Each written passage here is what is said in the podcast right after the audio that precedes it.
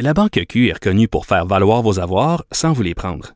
Mais quand vous pensez à votre premier compte bancaire, tu sais, dans le temps à l'école, vous faisiez vos dépôts avec vos scènes dans la petite enveloppe. Hmm, C'était bien beau.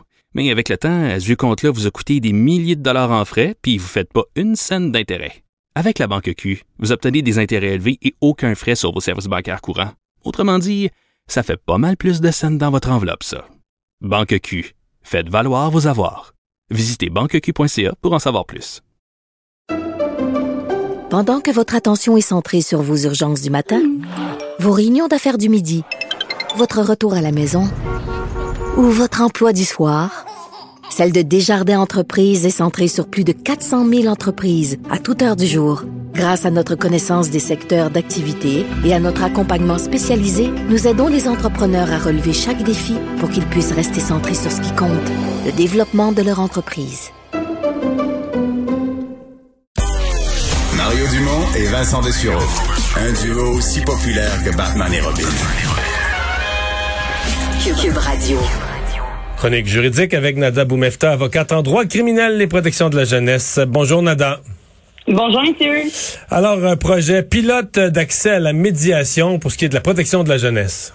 Oui, je suis bien contente de commencer ma chronique sur ce sujet-là parce qu'enfin, des actions concrètes que suggère notre gouvernement qui sont appuyées par le barreau, on essaye d'apporter en fait un nouvel élément à la protection de la jeunesse, soit l'élément de médiation, donc déjudiciariser, ne pas se rendre devant les tribunaux pour trancher dans le meilleur intérêt de l'enfant, mais plutôt avoir des finalement des tables rondes où on aura vraisemblablement les parents parce qu'on veut amener la famille au centre de la discussion.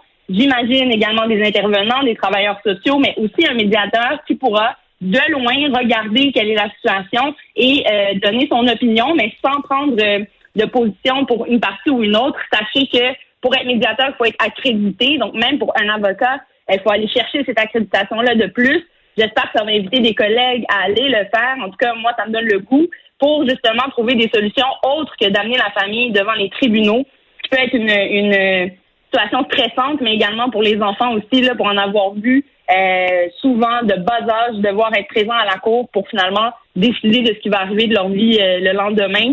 Ça peut être une pression et un stress qu'on essaie d'éviter par cette nouvelle euh, façon de voir les choses, entre autres via la médiation. Ouais, mais c'est un peu conforme à l'approche. Il y a plusieurs secteurs du droit, du droit de la famille, etc., où on a, depuis une vingtaine d'années, on a glissé vers ça, dire essayer de ne pas judiciariser ou de pas amener devant les tribunaux tous les cas, d'en régler un maximum, et ça semble donner de bons résultats en général. C'est tout à fait juste, même que ça a été modifié dans le code civil. On préfère commencer par la médiation. En fait, on doit commencer par la médiation dans certains euh, terrains plutôt que d'aller devant les tribunaux pour trancher. Et entre autres, en droit familial, on commence par là. Mais je tiens aussi à spécifier aux gens qu'on essaie de le faire aux petites créances et là, on essaie de l'amener en protection de la jeunesse. Je pense que c'est très positif et ça peut amener, j'espère, des résultats aussi plus concrets, plus rapides dans la vie des enfants et amener cette espèce d'esprit-là où il n'y a pas de chicane, il n'y a pas de prise de position, un gagnant ou un perdant quand on va devant les tribunaux en jeunesse. C'est vraiment l'intérêt de l'enfant qui devrait être au centre de tout ça. Puis ça, Mario, en passant, je veux juste le souligner avant de, vous écouter sur une autre question peut-être ou un autre sujet, euh, que les Autochtones ont beaucoup cette façon-là de voir. On appelle ça des euh, réunions familiales ou des cercles familiaux. Euh, où on va inviter même d'autres gens qui font partie de la famille, des grands-parents ou des oncles ou des tantes qui veulent s'investir dans la famille, à faire partie de la solution pour ces enfants-là qui ont droit sur le territoire québécois, on rappelons-le, ils sont protégés par la loi de la protection de la jeunesse, là, euh, à la sécurité, le développement et leur santé là, sur notre territoire, euh, tous également. Nada, parlons du dossier de l'ex-juge euh, Jacques Delille. Il était de retour, d'ailleurs, c'est la première fois qu'on le voyait depuis sa condamnation pour euh, euh, le meurtre prémédité de sa femme au Palais de justice de Québec, lui qui réclame la, fin des procédures judiciaires. et il y aura dans le dossier des experts en provenance d'Europe. Ce qui est très intéressant dans ce dossier-là, évidemment, messieurs, vous comprendrez que ça dure. Il y a eu même une intervention, ministérielle le 7 avril pour réouvrir le dossier. Et là, les avocats à ce stade-ci, on avait déjà euh, compris qu'il prévoyait demander une, un arrêt des procédures parce qu'il y avait euh, certaines preuves qui n'existaient plus ou qui n'ont même jamais existé, qui auraient pu être très pertinentes selon les avocats de la défense euh, pour, pour présenter une défense plaignantaire dans le cas de l'ex-juge de Lille. Mais ici, on parle de l'implication d'experts qui pourraient venir d'outre-mer, des experts qui viennent d'ici, des experts qui sont maintenant plus disponibles parce qu'ils sont à la retraite, d'autres qui ont été exclus parce qu'ils ont envoyé des communications qui ont été jugées complètement déplacées et qui ont été exclus par la poursuite. Alors là, on comprend qu'il y a tout un travail en défense de vérification de la liste des témoins. Qu'en est-il en poursuite? Qu'est-ce qu'on va chercher à venir démontrer par quelle preuve d'expert qui est au centre de ce débat-là et de ce procès-là? On va vouloir démontrer hors de tout doute raisonnable qu'il a été euh, la personne qui a tué, finalement, tiré la gâchette euh, contre sa femme. Rappelons qu'il y a la thèse du suicide ici, toute une question de trajectoire de la balle. Alors, c'est vraiment au nœud euh, de ce débat-là judiciaire et peut-être d'autres arguments ici viendront s'ajouter aux armes de la défense pour aller chercher peut-être cette solution-là que sera l'arrêt des procédures. Tragédie routière à Beauport. Euh, on a appris en fin de semaine. On avait déjà euh, deux euh, deux décès, là, une, femme et son son père, mais les deux enfants, ces deux enfants sont décédés, montant le bilan à quatre décès. Et là, on essaie de voir. Évidemment, c'est un récidiviste d'alcool au volant, quelqu'un qui avait déjà été condamné. Bon, là, cette fois-ci, évidemment, c'est conduite avec faculté affaiblie ayant causé la mort. C'est d'une autre gravité. qu'est-ce qu'on qu'est-ce qu'on dit de ça? D'abord, c'est tragique, euh, évidemment. On, c'est épouvantable. Les images aussi, là, on, a eu certaines images du véhicule. On comprend qu'il y a eu euh, perte de vie. Ça change la vie de plusieurs personnes. Il y a des victimes collatérales à ça. Et évidemment, on veut que ça s'arrête. C'est un fléau. On le décrit comme tel dans les tribunaux, dans nos jugements, dans les jugements des, des décisions comme ça, soit de déclaration de culpabilité ou même des gens qui plaident coupables. Là, je tiens juste à mentionner qu'il y a quand même beaucoup de programmes qui ont évolué et qui sont mis en place aussi pour créer des filets pour que ces récidivistes-là cessent et comprennent aussi quel est le mécanisme derrière tout ça.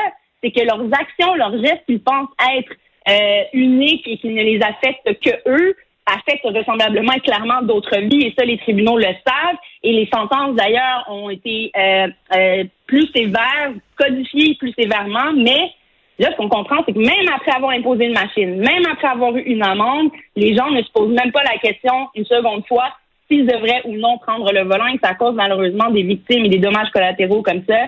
Je vous le dis, la société en général en a assez, les tribunaux en ont assez. Et avant de présenter euh, des défenses, par ailleurs, le chien mentionné, parce que des commentaires qui sont venus souvent, oui, ben moi, je bois juste un verre, je pète pas la ballonne, je suis capable de conduire.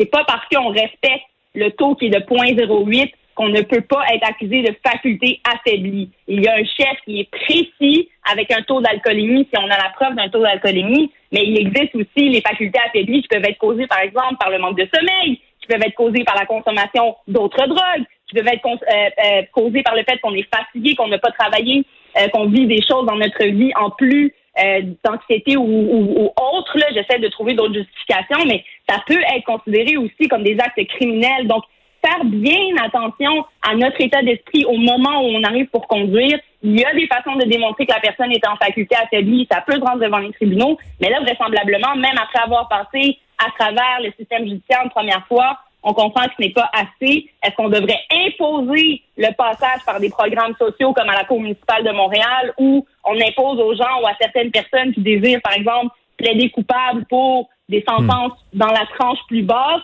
Ben, doivent faire des thérapies, doivent démontrer qu'ils ont compris leurs problèmes et qu'ils seront euh, des, des gens euh, plus conscients et qui ne vont jamais recommencer.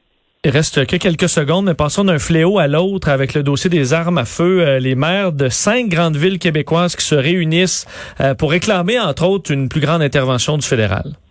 Il est clair, net et précis, messieurs, que le fédéral doit s'impliquer en ce qui a trait aux armes à feu. Il contrôle les frontières. Non seulement il contrôle les frontières, mais il contrôle aussi qu'est-ce qui est prohibé ou non. On entend les, les maires le crier tout haut. Ils ne peuvent pas micro-gérer finalement ce fléau-là. Je les comprends. Ils peuvent agir avec les, euh, les cadres policiers qu'ils ont, les chefs policiers avec qui ils travaillent, les organismes. Mais au-delà de ça, il faut agir plus. Rappelons aux gens en 95, il y a quand même eu la loi sur les armes à feu qui a été adoptée, la création de registres, il y a eu plusieurs aussi, euh, euh, disons, bons ou passage au bon au Québec euh, pour la chicane, notamment de qui devait décider. Mais là, clairement, le fédéral, je pense, devrait prendre position, au moins donner des avis clairs sur ce qui est permis ou non sur notre territoire et quel contrôle on aura sur nos frontières et aller accuser ces gens-là devant les tribunaux. Et je tiens à mentionner que ce n'est pas que par les réserves autochtones. On a eu un jeune homme qui a été accusé, qui était un, jeune homme, William Lorrainville,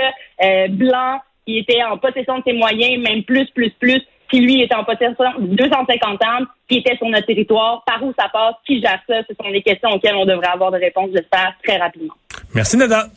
Merci, à demain, au revoir.